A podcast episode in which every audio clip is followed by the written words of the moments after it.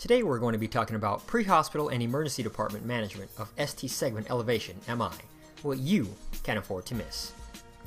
Hello, my name is Eric McCoy, aka McCoy, aka EMAC, from the University of California Irvine Department of Emergency Medicine.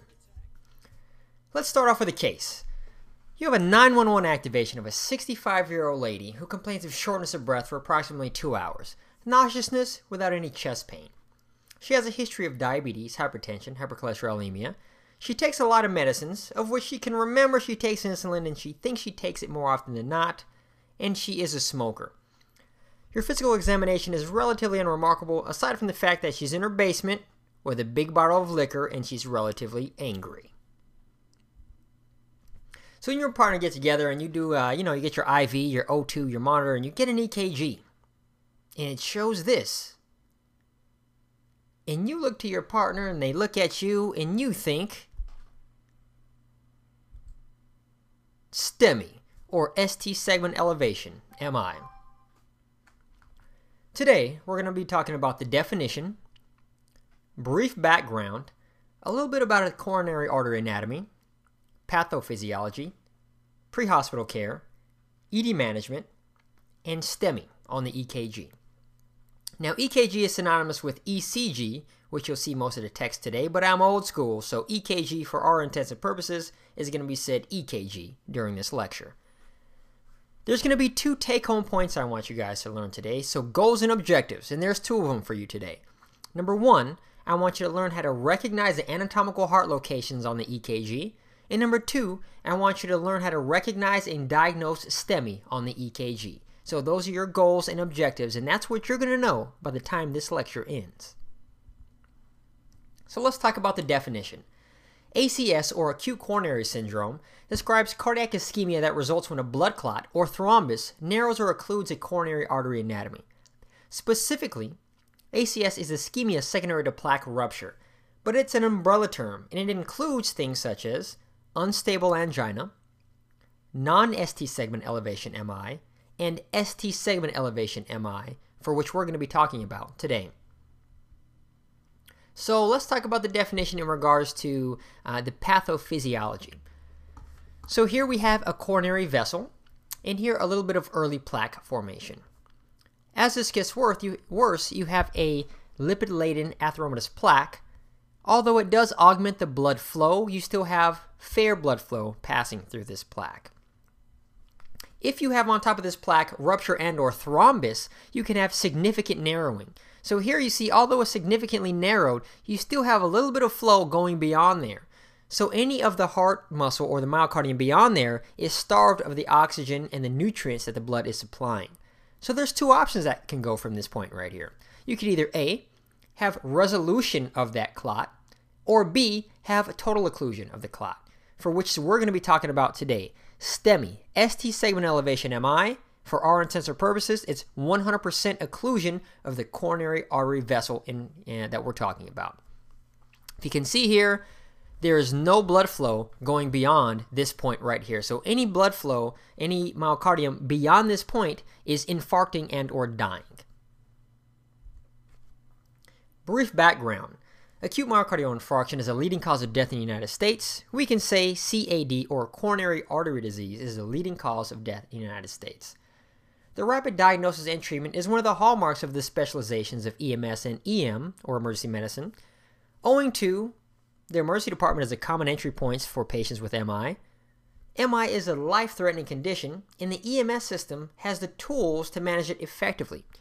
Not to mention that missed MI is, has long been one of the most common justifications for monetary awards in EM litigation. Let's start off with coronary artery anatomy or coronary anatomy.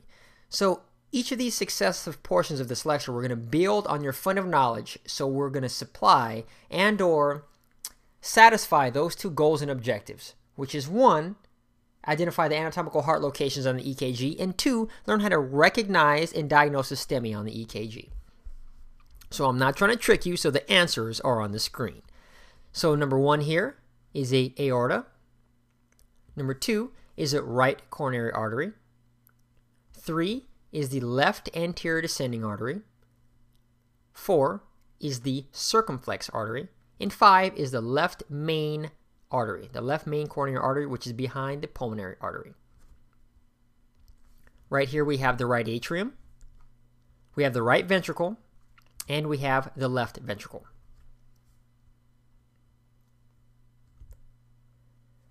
All right, let's do this again. Here's another picture. Here we have the aorta, the pulmonary artery, right coronary artery, left main, left anterior descending, and the circumflex artery, right atrium, right ventricle, and left ventricle.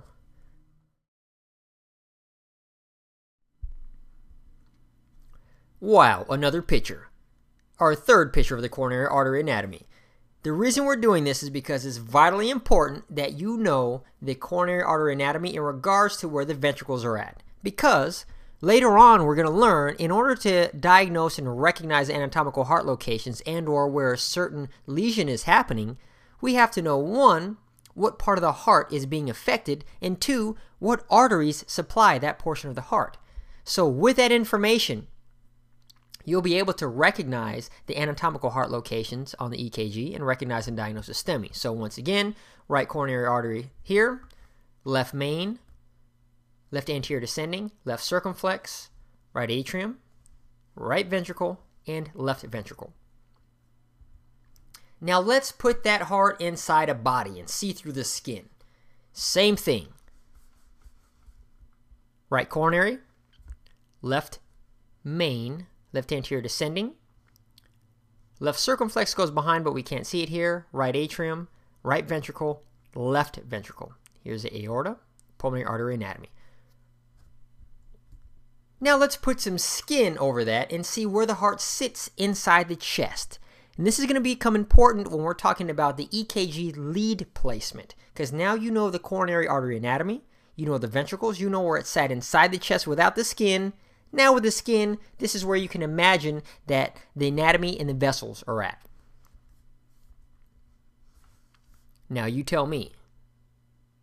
Right atrium, right ventricle, left ventricle, left anterior descending, and right coronary artery. Pathophysiology we discussed a little bit earlier. Today we're talking about STEMI or ST segment elevation MI or complete 100% occlusion of the coronary artery vessel that we're talking about. So if you look down here, 100% occlusion, you have no blood flow beyond that point. So any heart that is being supplied by this vessel is now getting injured and or infarcting. Pre-hospital care. Management of STEMI is driven by three goals. Delivering the patient to the appropriate healthcare facility, preventing sudden death and controlling arrhythmias, and initiating and continuing management of patients during transfers. As all patients or critically ill patients, it's always ABC's IV O2 monitor. Airway, breathing, circulation, IVs, two large bore antecubital fossas, oxygen, and monitors are cardiac monitors and pulse ox monitor. How about the ED evaluation?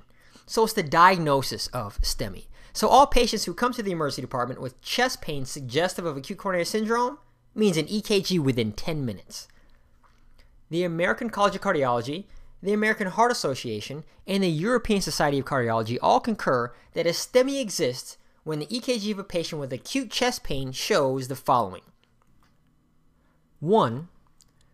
1 or more millimeter ST segment elevation in two or more contiguous limb leads.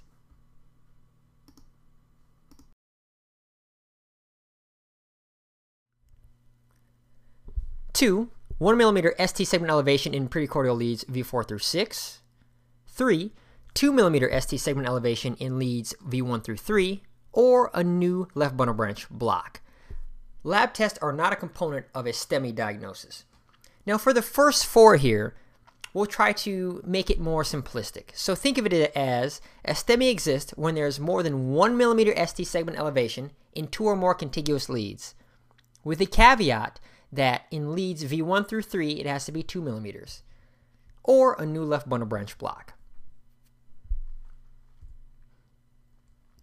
So what is 1 millimeter in ST segment elevation from what? So on your EKG, those tiny, tiny little boxes. Each little box has a height of one millimeter. Okay, so we know that. Now, what about the ST segment? In elevation from what? So here, on your EKG, you'll have the P wave, QRS complex, ST segment, and T wave. Sometimes you'll see the U wave, less often than you will. And then you'll have the next complex here. The ST segment is that segment in between the QRS complex, which is here, and the T wave, which is here. So it is this segment right here. So okay, one millimeter, which is one box. ST segment elevation from what? What is the baseline we're measuring this against?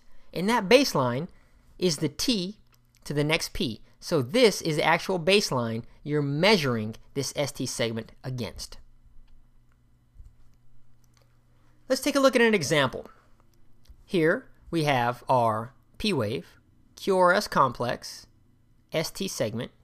Here's our T wave, and here is the baseline. Now, this brings into uh, consideration something called the J point. So the J point is the point where you want to um, start looking at the EKG to measure the beginning of the ST segment. So the J point is the portion where there's a transition between the QRS and the ST segment. That is usually a point that's higher than the baseline of your ST segment. So on this part, you can see there's a point right here. So where do you start measuring the ST segment? One box away from that. So here's our J point, which is the transition between the QRS complex and the ST segment. And let us get our pointer back. So here's the J point, and you go box over, and this is where you measure the ST segment from. So here's the ST segment. What is our baseline? Our baseline is the T to the next P. So we'll say it's one, two, three, four, about five boxes or five millimeters. So this ST segment is elevated by five millimeters. This ST segment is uh, this ST segment elevation here is very large. You're not likely to see this. However, this is just for illustrative purposes. But if it's this large, you should be very worried. EKG mimics. Now, there are many things that can cause ST segment elevation, aside from just ST segment elevation myocardial infarction. Each of these warrants a lecture all by themselves, but we'll just talk a little bit about them so you guys will become aware of them. So, pericarditis, myocarditis. Or the patient may have fever or recent radiation therapy, not feel well. Benign early repolarization, usually in young healthy males. Left ventricular hypertrophy is associated with hypertension. Pacer. They'll have pacing spikes on their EKG. Hyperkalemia. We'll see if the patient may have renal failure. Coronary vasospasm. Cocaine use or other stimulant use. Ventricular aneurysms. These patients usually have a prior MI and it's usually associated with Q waves. How about the ED evaluation? Well, there's the history, Usually, chest pain is a cardinal symptom, but not always present. You have to be aware uh, and cognizant, cognizant of the atypical presentations of these types of activities. So, epigastric pain, shortness of breath, weakness, confusion. Be very wary of the old diabetic female because old patients can have atypical symptoms, diabetics can have atypical symptoms, females can have atypical symptoms. If you have all three, be very, very afraid historically taught to review the major cardiovascular risk factors, they have very little impact on the ED management in regards to the patient with active chest pain in a diagnostic EKG because those two things alone trump everything else. So if they have acute chest pain syndrome and a diagnostic EKG, that trumps all.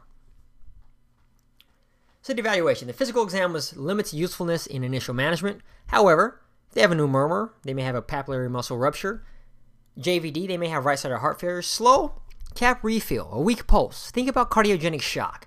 What if they have crackles or wheezes? Consider congestive heart failure. Hemiparesis. Anybody with chest pain and a focal neurological sign or symptom, consider aortic dissection. Initial therapies. American College of Cardiology, American Heart Association guidelines are evidence plus consensus opinion. However, evidence for many common practices are controversial.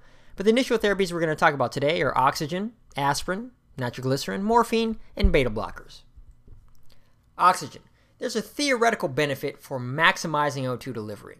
We talked about that STEMI is 100% occlusion of the coronary artery anatomy, so it would only make sense to provide some blood and some oxygen beyond that occlusion. This was first recommended more than 100 years ago. However, there are studies showing harmful effects in non hypoxic patients. It decreased their cardiac output. But the data is varied in regards to hypoxic patients, showing anywhere from no effect to some improvement. The first randomized trial on this for patients in MI showed reduction in uh, the MI associated enzyme elevation. However, that was not uh, statistically significant. But more importantly, that was a disease oriented outcome, not a patient oriented outcome. So, the American College of Cardiology and the American Heart Association STEMI guidelines only recommend oxygen for hypoxic patients. What are my recommendations? If you have a patient with pain between their chin and their crotch, give them oxygen. For those who took me literally, if your patient has chest pain, give them oxygen even if they're not hypoxic, are my personal recommendations. How about aspirin? Chewing aspirin reduces the mortality by 23% one month after a heart attack. Wow, that's a that's a remarkable statistic, but why don't we hear these things on TV? That's because aspirin isn't patented. You can buy that at the store. Benefits decrease if you take it too long, more than four hours, but still let them take it if they haven't. Aspirin is an antiplatelet agent. It's rapidly and maximally absorbed when you chew it. So when you give it to them, tell them to chew the aspirin, don't just swallow it. And it takes effect within the first hour. If they have an allergy to aspirin, you can give them clopidogrel or Plavix. How about nitroglycerin? We said STEMI was 100% complete occlusion of the coronary artery, so it would make sense that if we increase the diameter or relax the artery, we're going to increase the likelihood that blood is going to flow beyond that spot that's either thrombosed or having occlusion. So it also helps alleviate spasmodic and ischemic type of pain is contraindicated in patients with recent use of erectile dysfunction drugs. So feel comfortable asking them, hey, have you been taking anything over the counter or uh, any drug to help with your male enhancement? Nowadays, you could buy these things at the candy store. So definitely ask them, are they taking any erectile dysfunction drugs? And the reason being is you can bottom out their blood pressure if you give them the nitro and they've been on these uh, types of medicines. Caution in patients with right ventricular infarction because again, you could bottom out their blood pressure. The goal is to relieve the pain in these patients, and you want to limit the blood pressure drop by 30% of their baseline if they're hypertensive, but only 10% if they're normal tensive. Morphine.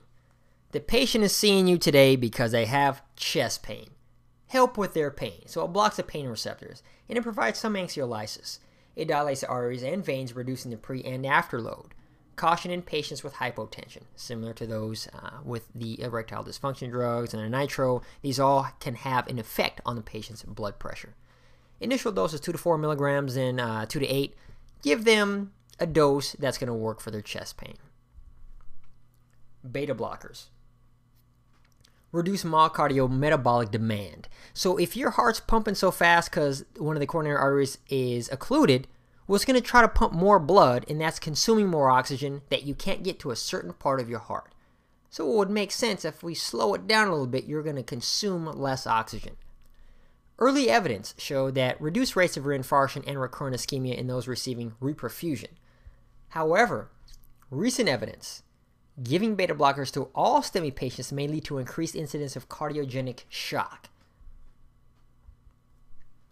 American College of Cardiology American Heart Association currently recommends an oral beta blocker be given within 24 hours and that IV beta blockers are reasonable for hypertensive patients who do not have signs of heart failure, evidence of low cardiac output state, post beta blocker cardiogenic shock risk factors such as old age, hypotension, tachycardia, bradycardia, or prolonged symptoms, and other relative contraindications, the ones that we typically think about when we um, are giving patients beta blockers. Prolonged PR, second or third degree heart block, active asthma, and or reactive airway disease. Oral beta blockers do not need to be given or started in the emergency department. Once again, the recommendations are within 24 hours.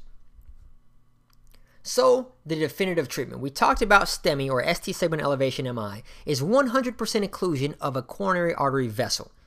So, the treatment would be well, let's unclog it somehow. So once you diagnose a STEMI, the next immediate step is the decision to rapidly reperfuse the infarcting myocardium with either A, fibrinolytics, or B, PCI, or percutaneous coronary intervention. If you look here, here is the STEMI. This is 100% occlusion of the coronary artery vessel. The blood can no longer flow forward and it goes backwards.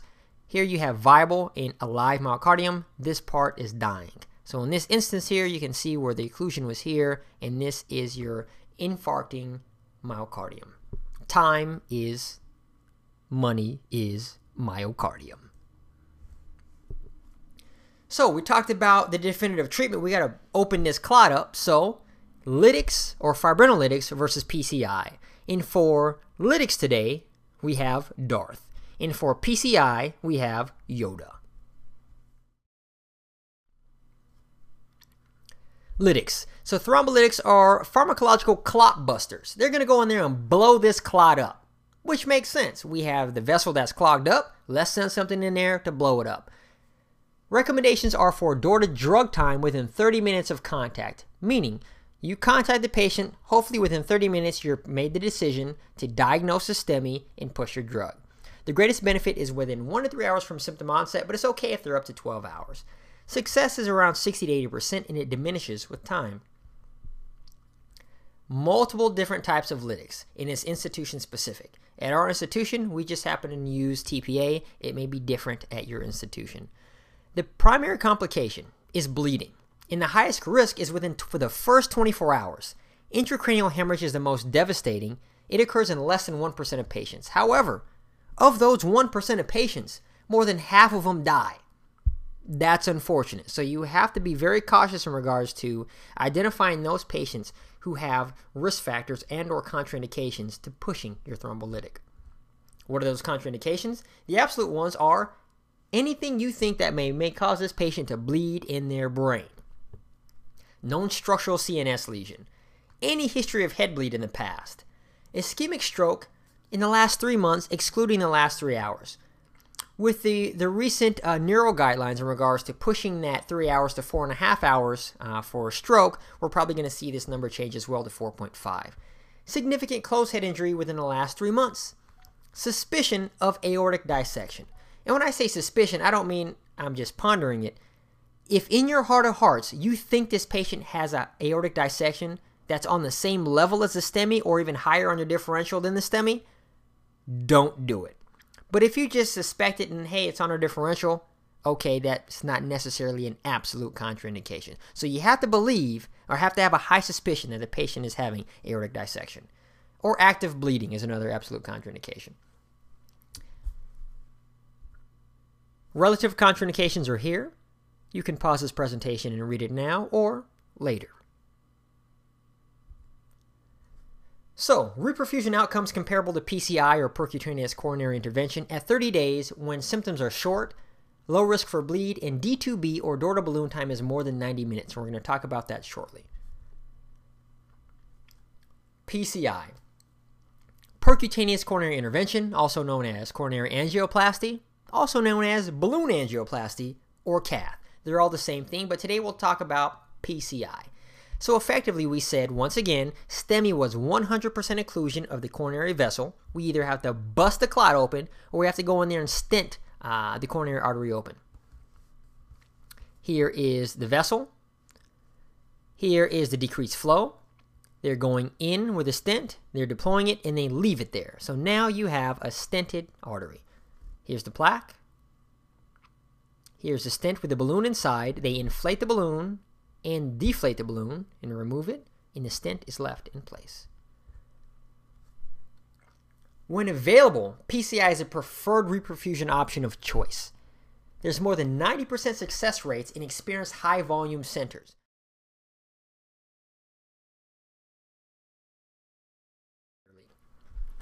Goal is door to balloon time less than 90 minutes. So, PCI versus lytics. Uh, which one is better? Let's take a look at some data from the Lancet not too long ago. The top here is short term outcomes, and the bottom is long term outcomes. The white rectangles are PCI, and the darker ones are lytics. So if we look short term and long term for death, wow, less death with PCI, more or less death with PCI. How about non fatal MI? Well, you have less of that with the PCI. How about recurrent ischemia? less of that. And if you look across this image here, this picture here, you'll see that in general, for most things, PCI looks like it's winning. So, you make the decision. Yoda wins. Now, this doesn't mean that lytics are bad drugs.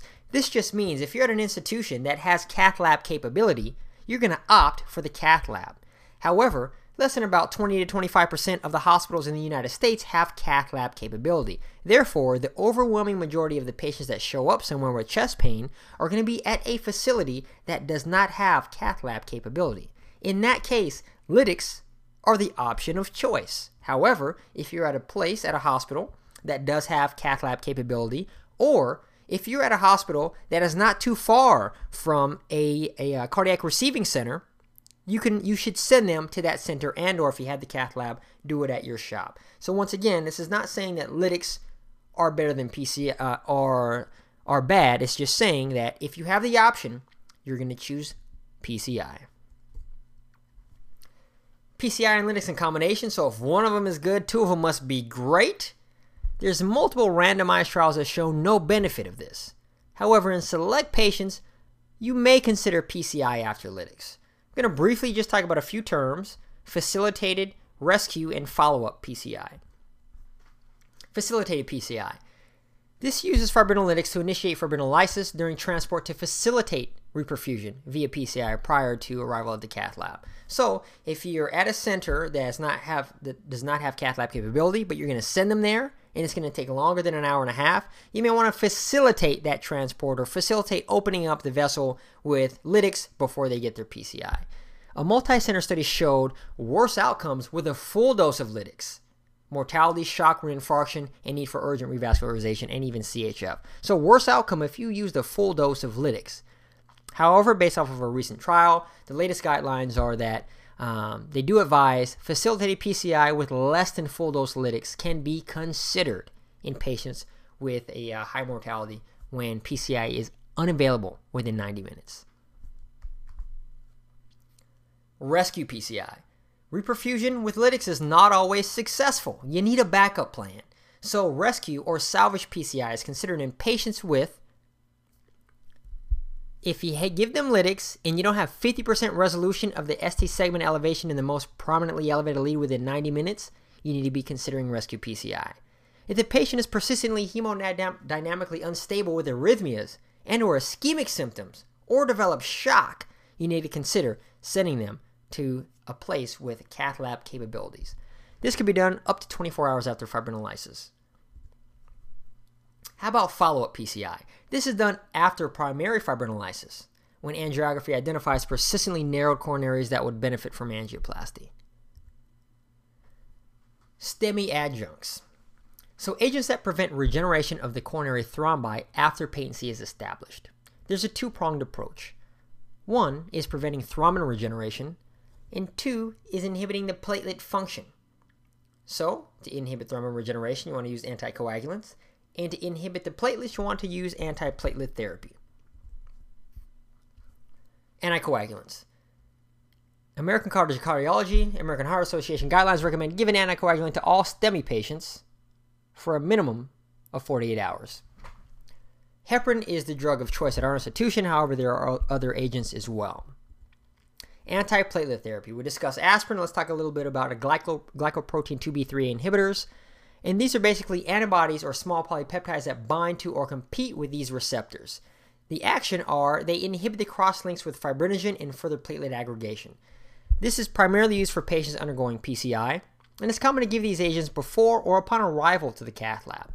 Once again, there are uh, many options to choose from. In our institution, we happen to give eptifibatide or Integrilin. Thienopyridines, clopidogrel, aka Plavix. Once again, this is another antiplatelet agent. Um, the oral loading dose is 300 milligrams with a significant platelet inactivation within two hours. However, this dose is insufficient in a lot of uh, for pre-cath antiplatelet effects. So, which is the reason why you may see in your institution some of your cardiologists may want 600 milligrams instead of 300 milligrams. For the remainder of our talk, we're going to talk about recognizing the STEMI on the EKG. Now, once again, your two goals and objectives for today are two things recognize the anatomical heart locations on the EKG, and two, learn how to recognize and diagnose the STEMI on the EKG. What is this? What are we looking at? To most of you, you guys say this just looks like beans. How about this? What this is, is remember back 10, 15 years ago, those magic eye posters that you saw in every retail store? And you look in it and you see some type of uh, some type of horse or unicorn or some baby donkey eating a potato, and some people can see what's going on behind all these squiggly lines. And a lot of people just see the squiggly lines. So for most of us who are still trying to learn how to look at an EKG, the EKGs look just like this. They look like a whole bunch of squiggly lines for which some people can see what's going on and most of us can't. So for today, I'm going to help you see what you're supposed to see in the EKG. For those of you guys who want the answers to this image and the previous one, send me an email. I'll email you back. So STEMI on the EKG, recognizing the anatomical heart locations on the EKG and diagnosing a STEMI. First goal and objective we're going to talk about now, recognizing the anatomical heart locations on the EKG. We've already talked about the coronary artery anatomy. So once again, here it is inside the chest. Here it is with the skin. And here is normal conduction system. So for our intents and purposes, we're just going to have to know a few things. Here's the SA node, the AV node, and the His-Purkinje system. Just know that the direction of the electrical activity on the heart or conduction system is from here to here. So imagine an arrow going this way to this way. Remember the direction right now of the conduction system because that's going to become important when we're talking about how to recognize certain things that's going on with the heart's physiology. We talked about the one millimeter on your EKG, which is one little box here. We also talked about the ST segment and the ST segment elevation from the baseline, which is the T to the next P. Let's talk about EKG leads. The leads, the little sticky things you put on the patients, are electrodes that measure the difference in electrical potential between either two different points on the body, or bipolar leads, or one point on the body with a virtual reference point with a zero electrical potential. This is located in the center of the heart, and this is a unipolar lead. So it's either a bipolar or unipolar lead. Once again, these electrodes are simply pieces of equipment that measure the electrical potential between two points in space. The EKG, the 12 lead, has three standard limb leads, three augmented limb leads, and six precordial leads. Let's talk about the lead placement. So, left arm, right arm, right leg, left leg. It doesn't matter specifically where you put this as long as you put this in the right area. So you can also put these on the left shoulder, right shoulder, left hip, right hip. Because remember, these electrodes are measuring the electrical potential between two points. So these are the limb leads. So here, when it's on the shoulder, it's just measuring the electrical potential between these two. Here, when they're on the hips, they measure the electrical potential between these two. So once again, these are the lead placements. For some of you guys who have remembered, uh, smoke over fire, um, and brake and the gas. So let's talk about the standard limb leads. So once again, say for instance we put these leads on the patient's wrist, here, here, and on the patient's feet, right here. Let's have by convention the direction of our leads. So lead one is going to go from the patient's right arm to the left arm. And when I say direction, we're going to be talking about uh, the direction that this lead is facing. So imagine these leads as arrows. So lead number one goes from the right arm to the left arm.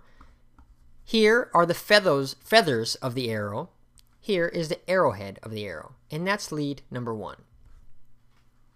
Lead number two goes from here, the right arm, to the leg. Here are the feathers, and here is the head of the arrow. That is lead two. Lead three is on the left arm, and it goes to the right leg. Here are the feathers of the arrow, and here is the head of the arrow. now, this is convention. Lead 1, lead 2, lead 3. You know which way these arrows are pointing. The point is where it's positive, so that's the direction of what we're talking about. Now, here's the heart in its anatomical heart location. In order for us to identify which lead looks at which portions of the heart, I'm going to use a uh, an example for you to imagine. so let's take lead 1 for instance. Lead 1 is facing this way. The arrow is pointing which direction? Correct. Right arm to the left arm. Now, for you to imagine you're holding a camera, whatever camera you want. Video camera, camcorder, picture camera. Let's do picture camera. You're holding this camera where this lead is pointing, but you're taking a picture of the heart. And I'm going to give you only a few options to take a picture of. I'm going to give you an option to take a picture of the anterior portion of the heart, the inferior portion of the heart, and the lateral portion of the heart. So for right now, you only have three options. You can take a picture of the anterior aspect, the inferior aspect, or the lateral aspect. These limb leads are in the plane of the screen you're looking at are in the y axis. So if I said lead one, where is that at? You'd say here to here, and you imagine here's the arrow with the feathers and the arrow. Where's your camera? The arrow points to the camera. So your camera would be right here in this direction. And I said, well, what is lead one looking at? You're imagining taking a picture of, a heart, of the heart with your camera. So if your camera is over here, you'd be taking a picture of the lateral aspect of the heart. You wouldn't be taking a picture of the inferior aspect, and you're not taking a picture of the anterior aspect. What about lead 2? Lead 2 is an arrow that points down, and lead 3 is an arrow that points down. So lead 2 and 3, their arrowheads both face down. So if I said, what is lead 2 and 3 looking at? You imagine in your head, well, they're both facing downwards, and the arrows point to my camera, so I'm taking a picture of the heart from down here, near the feet. If you're taking a picture from underneath the heart, your picture is going to show you the inferior aspect of the heart. So leads 2 and 3 take a picture of the inferior aspect of the heart. Let's continue. What about the augmented limb leads? Effectively, what they did with the augmented limb leads is took two of the electrodes, for instance in AVL, the right arm and the leg, and said, let's make that a baseline of zero. So here's the baseline. So here's the feathers, and here is the arrow. So AVL is AV left, so points to the left. Similarly speaking, AVR is AV right. And AVF, you could think that of that as AV floor. So just remember left, right, and floor. So if I ask you what portion of the heart is AVL taking a picture of. Okay, here is your camera because AVL points to the left. So pointing, the arrowhead points over here. You'd be taking a picture of what? The lateral aspect of the heart. It's a high lateral, but you're still taking a picture of the lateral aspect of the heart. How about AVR?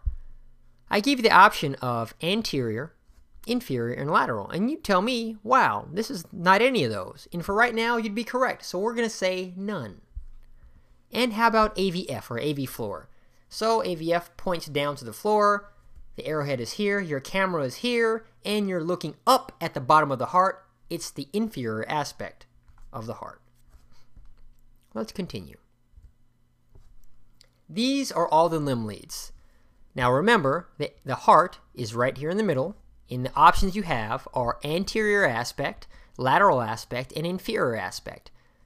Lead number one the arrow points this way, so if you're here, you're taking a picture of the lateral aspect of the heart. Lead 2 and 3 both are arrows pointing to the ground. So if you have your camera here, you're going to take a picture of the inferior aspect of the heart.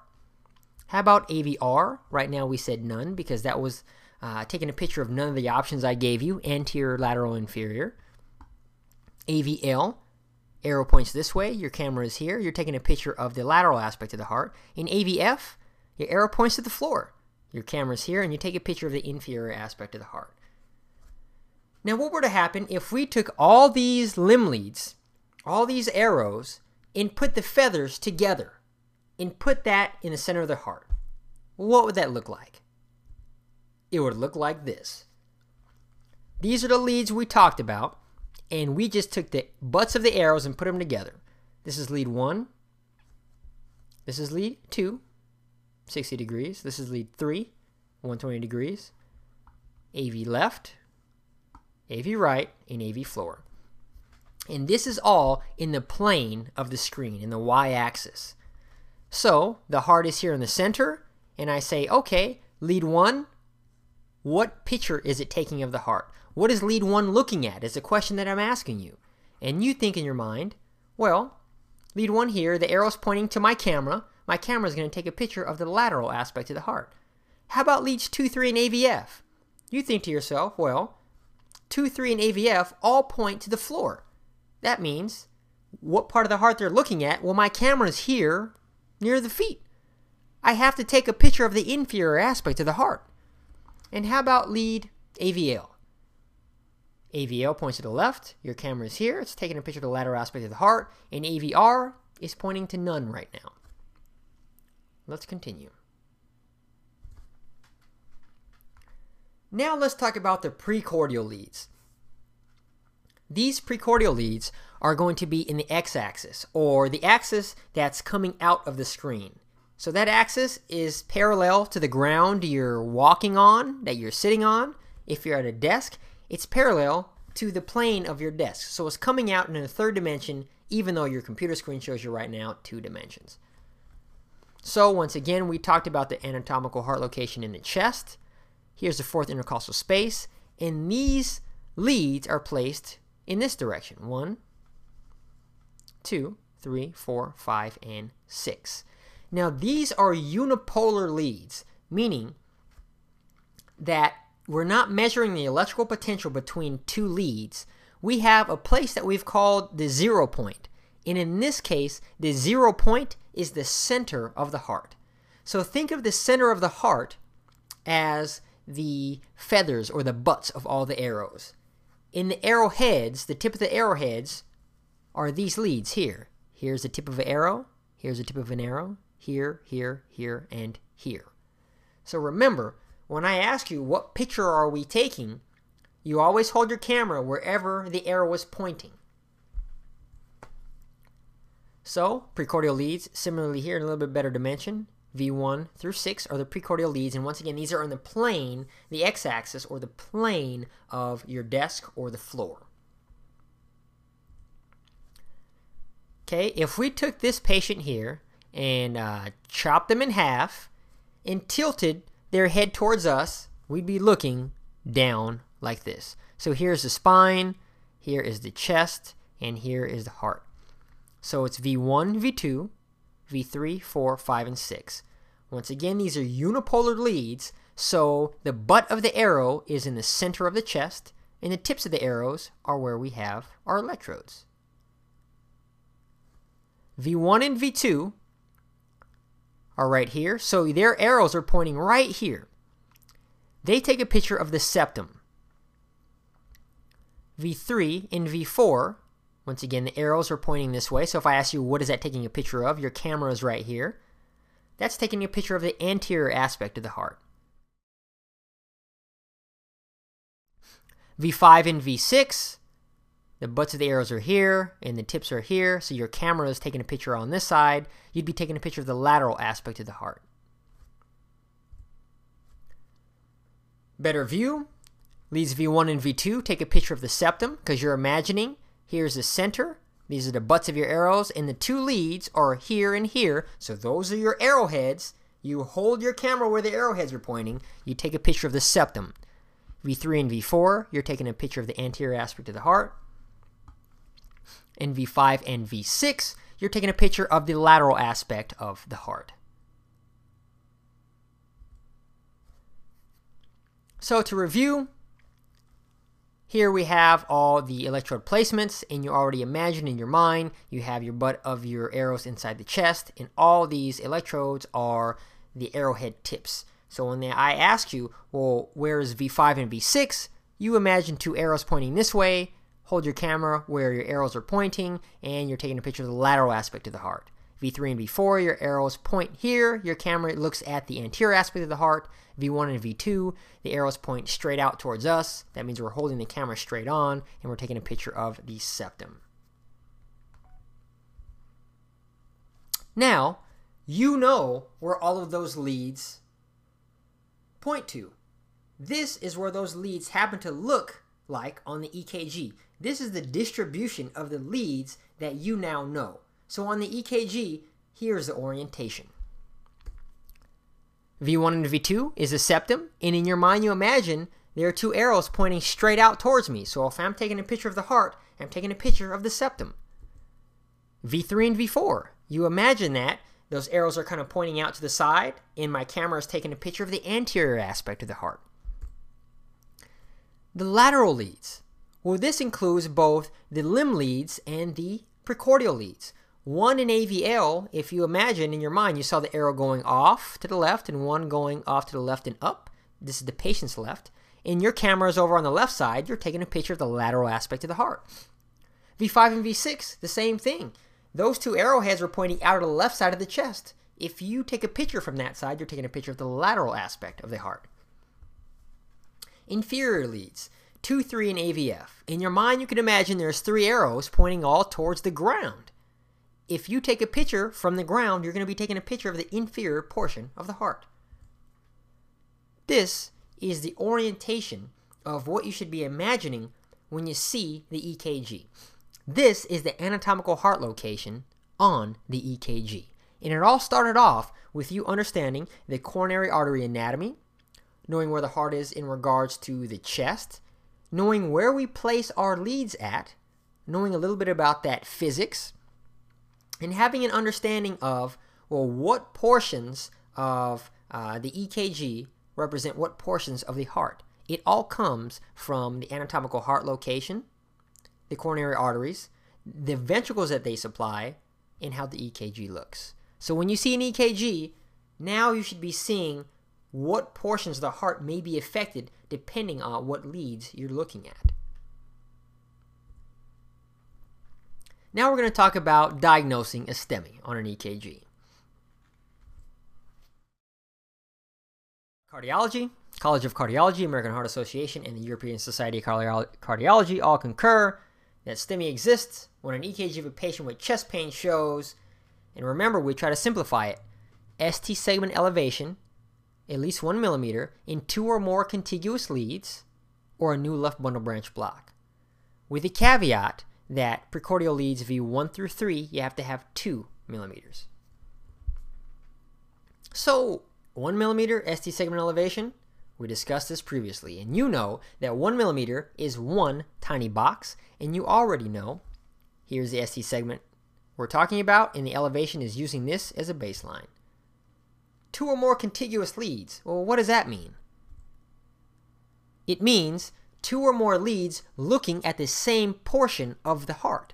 But you already know the anatomical heart locations on the EKG, so two or more contiguous leads just means two leads that look at the same portion of the heart. So for instance, if somebody's having an MI and you see some ST segment elevation of at least one millimeter, and if it's inferior, it could be in 2 and 3, or 3 in AVF, or 2 in AVF, or it can be in all three of them. But it at least has to be in two or more of the leads that look at the same portion of the heart. Same thing with the lateral. 1L, 5, and 6. You need two or more contiguous leads. So if 5 and 6, hey, that looks like that's a, uh, a STEMI. 1 and L, you can have it in all of them. 1, L, 5, and 6. For the anterior and the septal, if we said two or more contiguous leads, well, these only have two leads facing it. So it has to be in both these leads to be a STEMI. in anterior V3, V4 has to be elevated in both of those.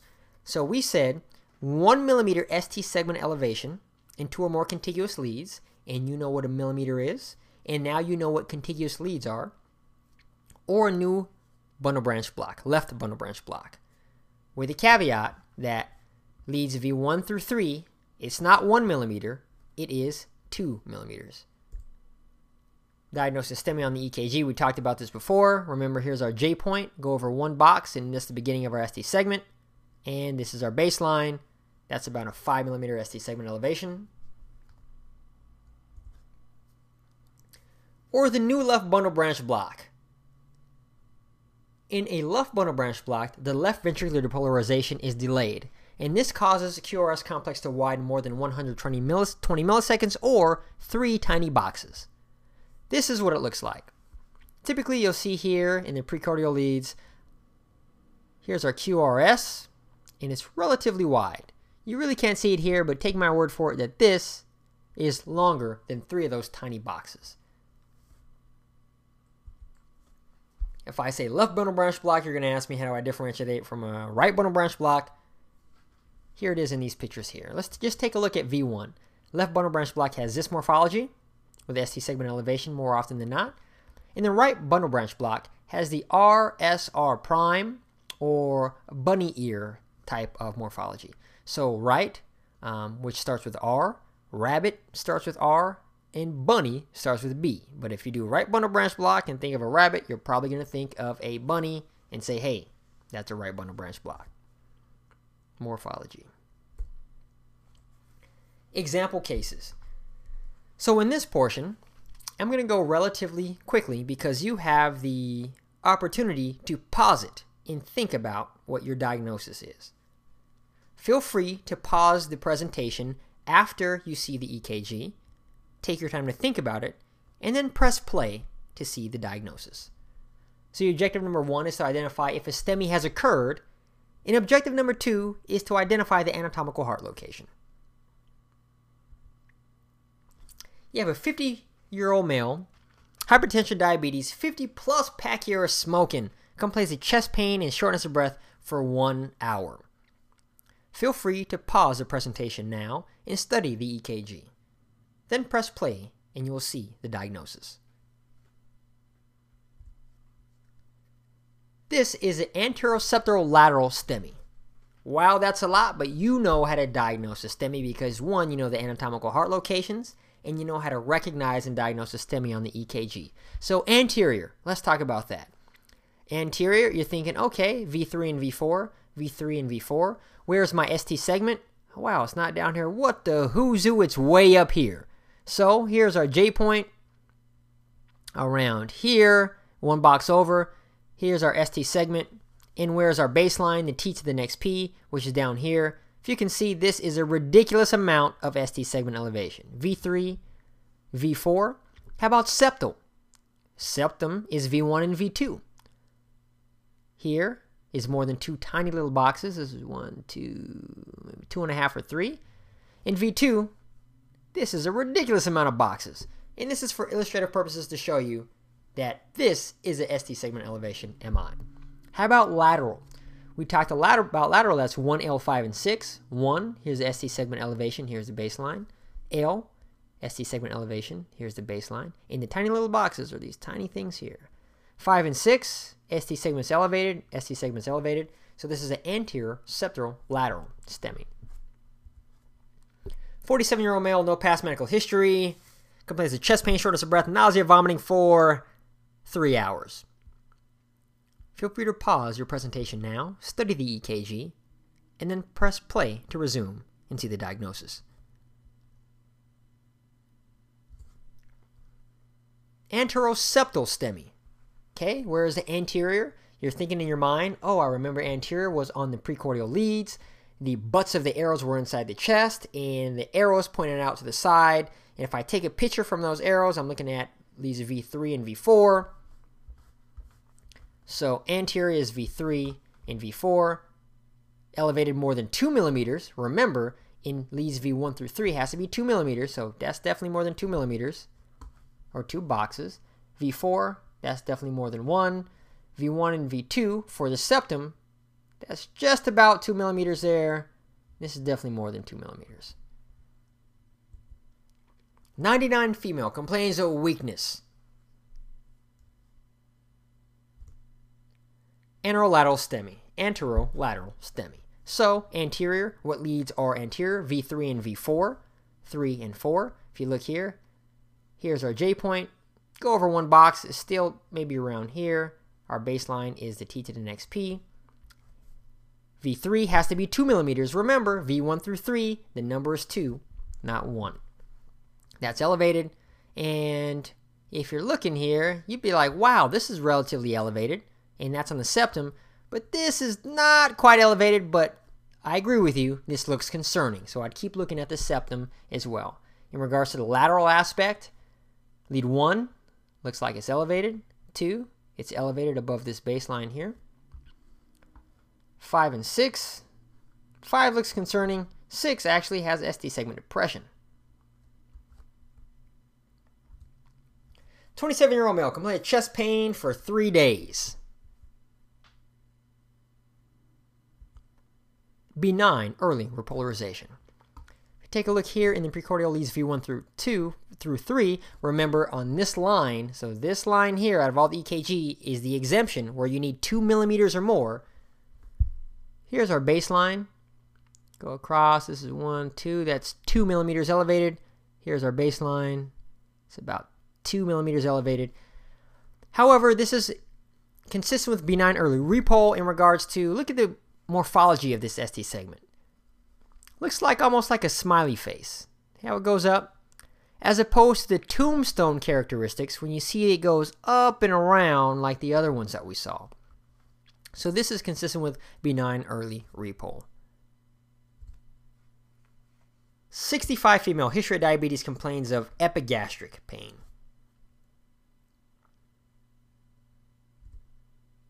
Inferior STEMI. If you remember, uh, what are the inferior leads? You remember leads 2, 3, and AVF. Those are all arrows that points to the floor.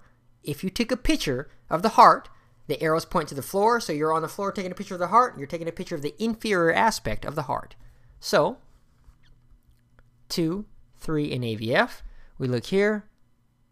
You really can't see the tiny boxes, but that's just about a millimeter elevated from this baseline, which is the T to the next P. Here's the ST segment here. Here's the T to the next P. This is almost 3 to 4 millimeters elevated.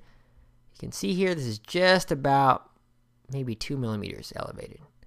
Inferior STEMI. 35. Male smoker complains of chest pain, shortness of breath, diaphoresis, vomiting, and dyspnea on exertion after he's getting his workout on. Inferior STEMI. 2, 3, and AVF. You'll recognize here are the baseline, and this is definitely elevated more than two boxes from this baseline.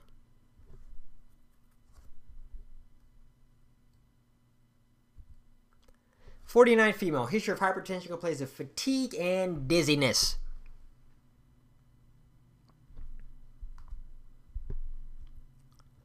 Left bundle branch block. Now, this is the morpho morphology we were discussing earlier, where the QRS duration is more than 120 milliseconds or three tiny little boxes. And what I mean by tiny boxes is there's other boxes on here that are larger ones, which are five high and five across. The tiny boxes you can't really see that well on these resolutions, but the QRS here is more than three boxes, and this is the morphology of a left bundle branch block. And it's also associated with ST segment elevation. Because if you look in lead V1, which is the septum, here's the baseline. Extend the baseline here. We got one, two, three, about four millimeter ST segment elevation. Similar here. Here's our baseline and T to the next P. This is definitely more than two millimeters. So that'd be concerning for a uh, STEMI. However, this happens to be a left bundle branch block. Once again, if you're in the field and you have a patient with chest pain and you have ST segment elevation that's consistent with a STEMI, activate STEMI. 55 year old male. Hypertension, diabetes, chronic kidney disease, gout brought in by ambulance for altered level of consciousness. hyperkalemia. Take a look at these peaked T waves. Here, here, here, and here. Peaked T waves associated with hyperkalemia. 75 year old male history of hypertension, diabetes, left bundle branch block, complains of shortness of breath and diaphoresis for one hour.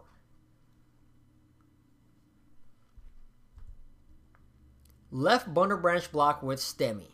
And your question is well, if this patient has a left bundle branch block, how am I supposed to know he has a STEMI? Good question.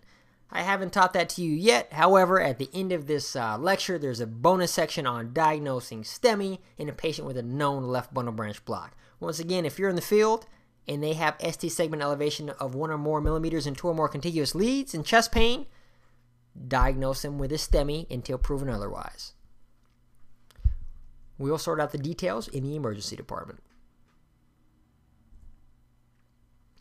60 year old male complains of belly pain.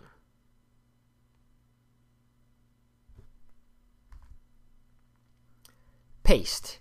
So this patient has a pacer here. If you look, you'll see the pacer spikes. So spike here, spike here. Looks like he has both the atrial and ventricular pacer. If they're paced from their ventricle, you're going to have a wide complex type of rhythm and that's going to be consistent with something that looks like a left bundle branch block pattern. 69 year old male, history of MI, status post CABG, complains of chest pain, shortness of breath, and his EKG shows uh, no change from prior. Chest pain, shortness of breath, EKG is unchanged.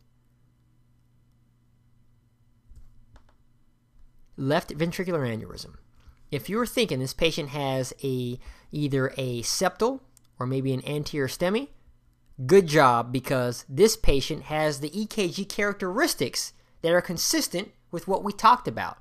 But it's also congruent with someone with the previous aneurysm because they have residual ST segment elevation. So here is the baseline. This is elevated. Here's the baseline of V3. That's elevated. V1 looks like it's getting close, and V3 looks like it's concerning. So if you were to say, hey, you know what, this patient with chest pain and shortness of breath in the field with this EKG, say they have a STEMI and come on to the emergency department. But this happens to be a left ventricular aneurysm. 55 female complained of chest pain, shortness of breath for five hours.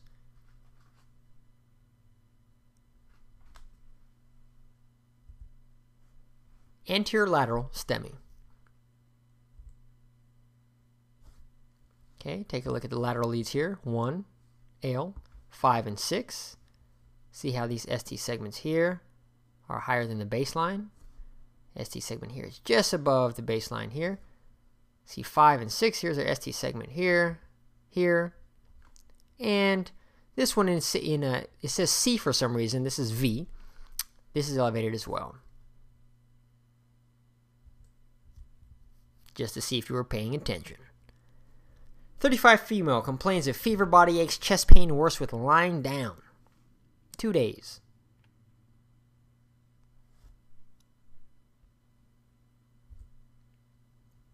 Pericarditis.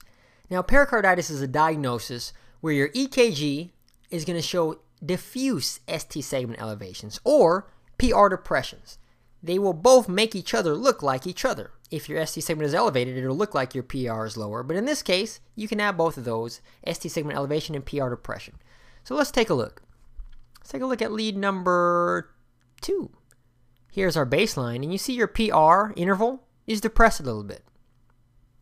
In regards to the ST segment elevation, slight elevation here, V in lead 1, V5, V6.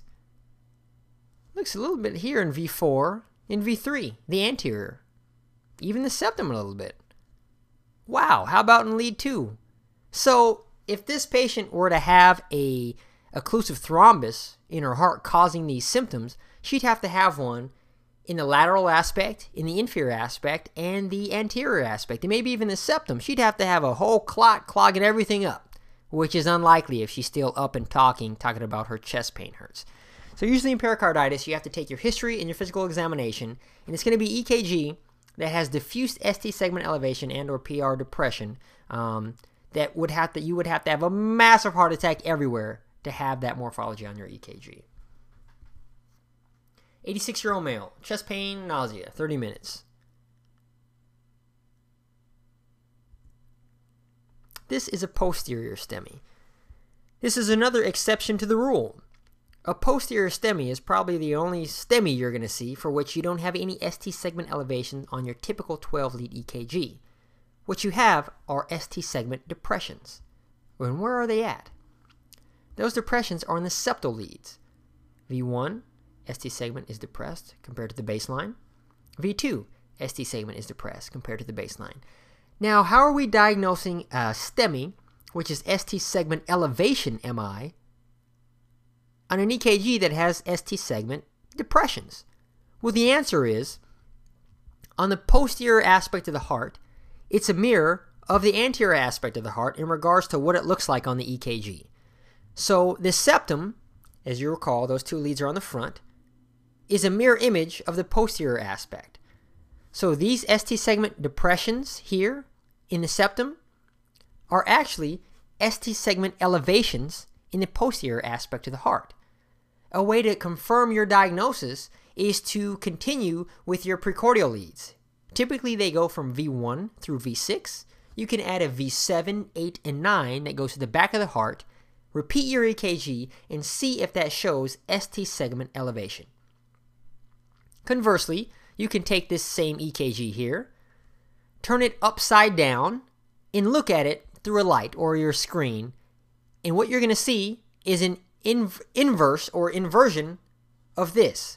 So, inverted, this will actually be your QRS with a Q wave, and this would be your ST segment here, and this would be your T to the next P.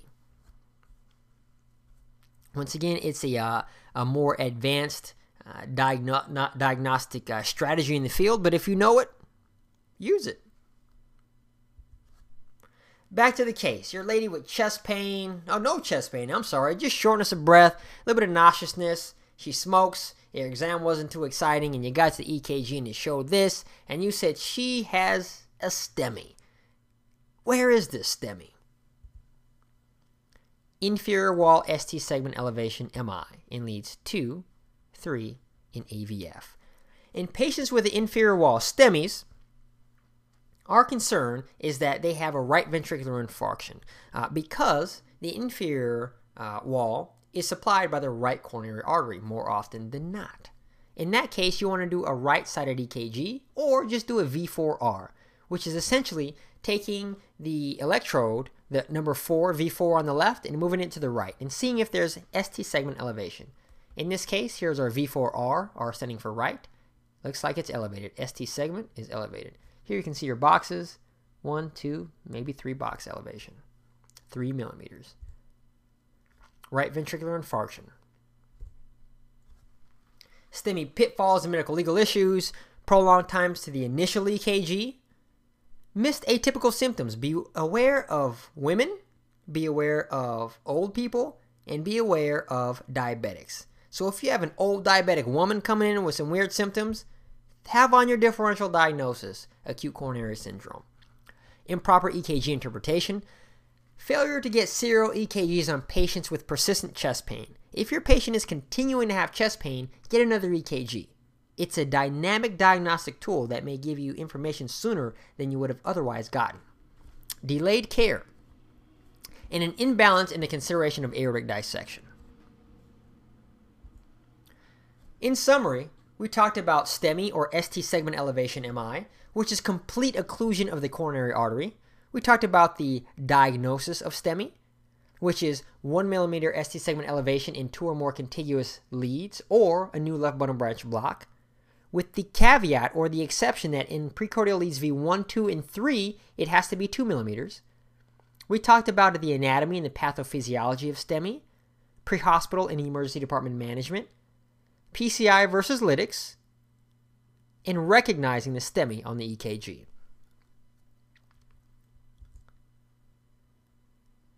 Once again, this is Eric McCoy, aka McCoy, aka EMAC, from the University of California Irvine, Department of Emergency Medicine.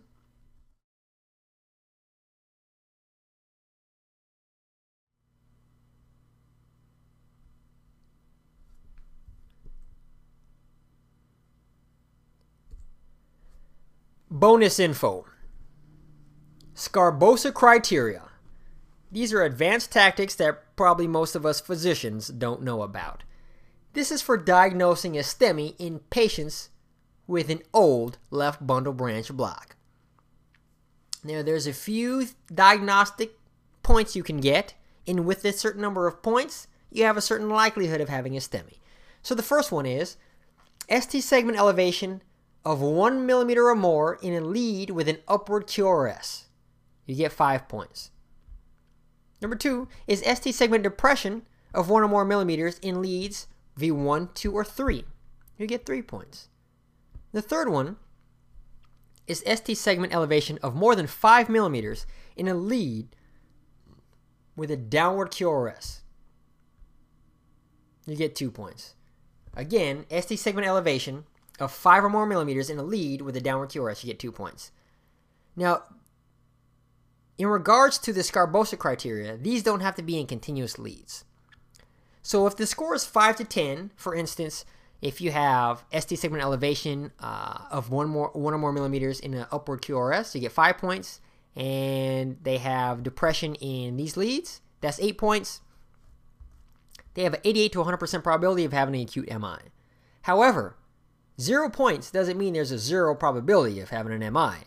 With zero points, there's still a 16% chance, not change, of STEMI in these patients. So it has a high specificity and a low sensitivity. Thank you for your time and attention.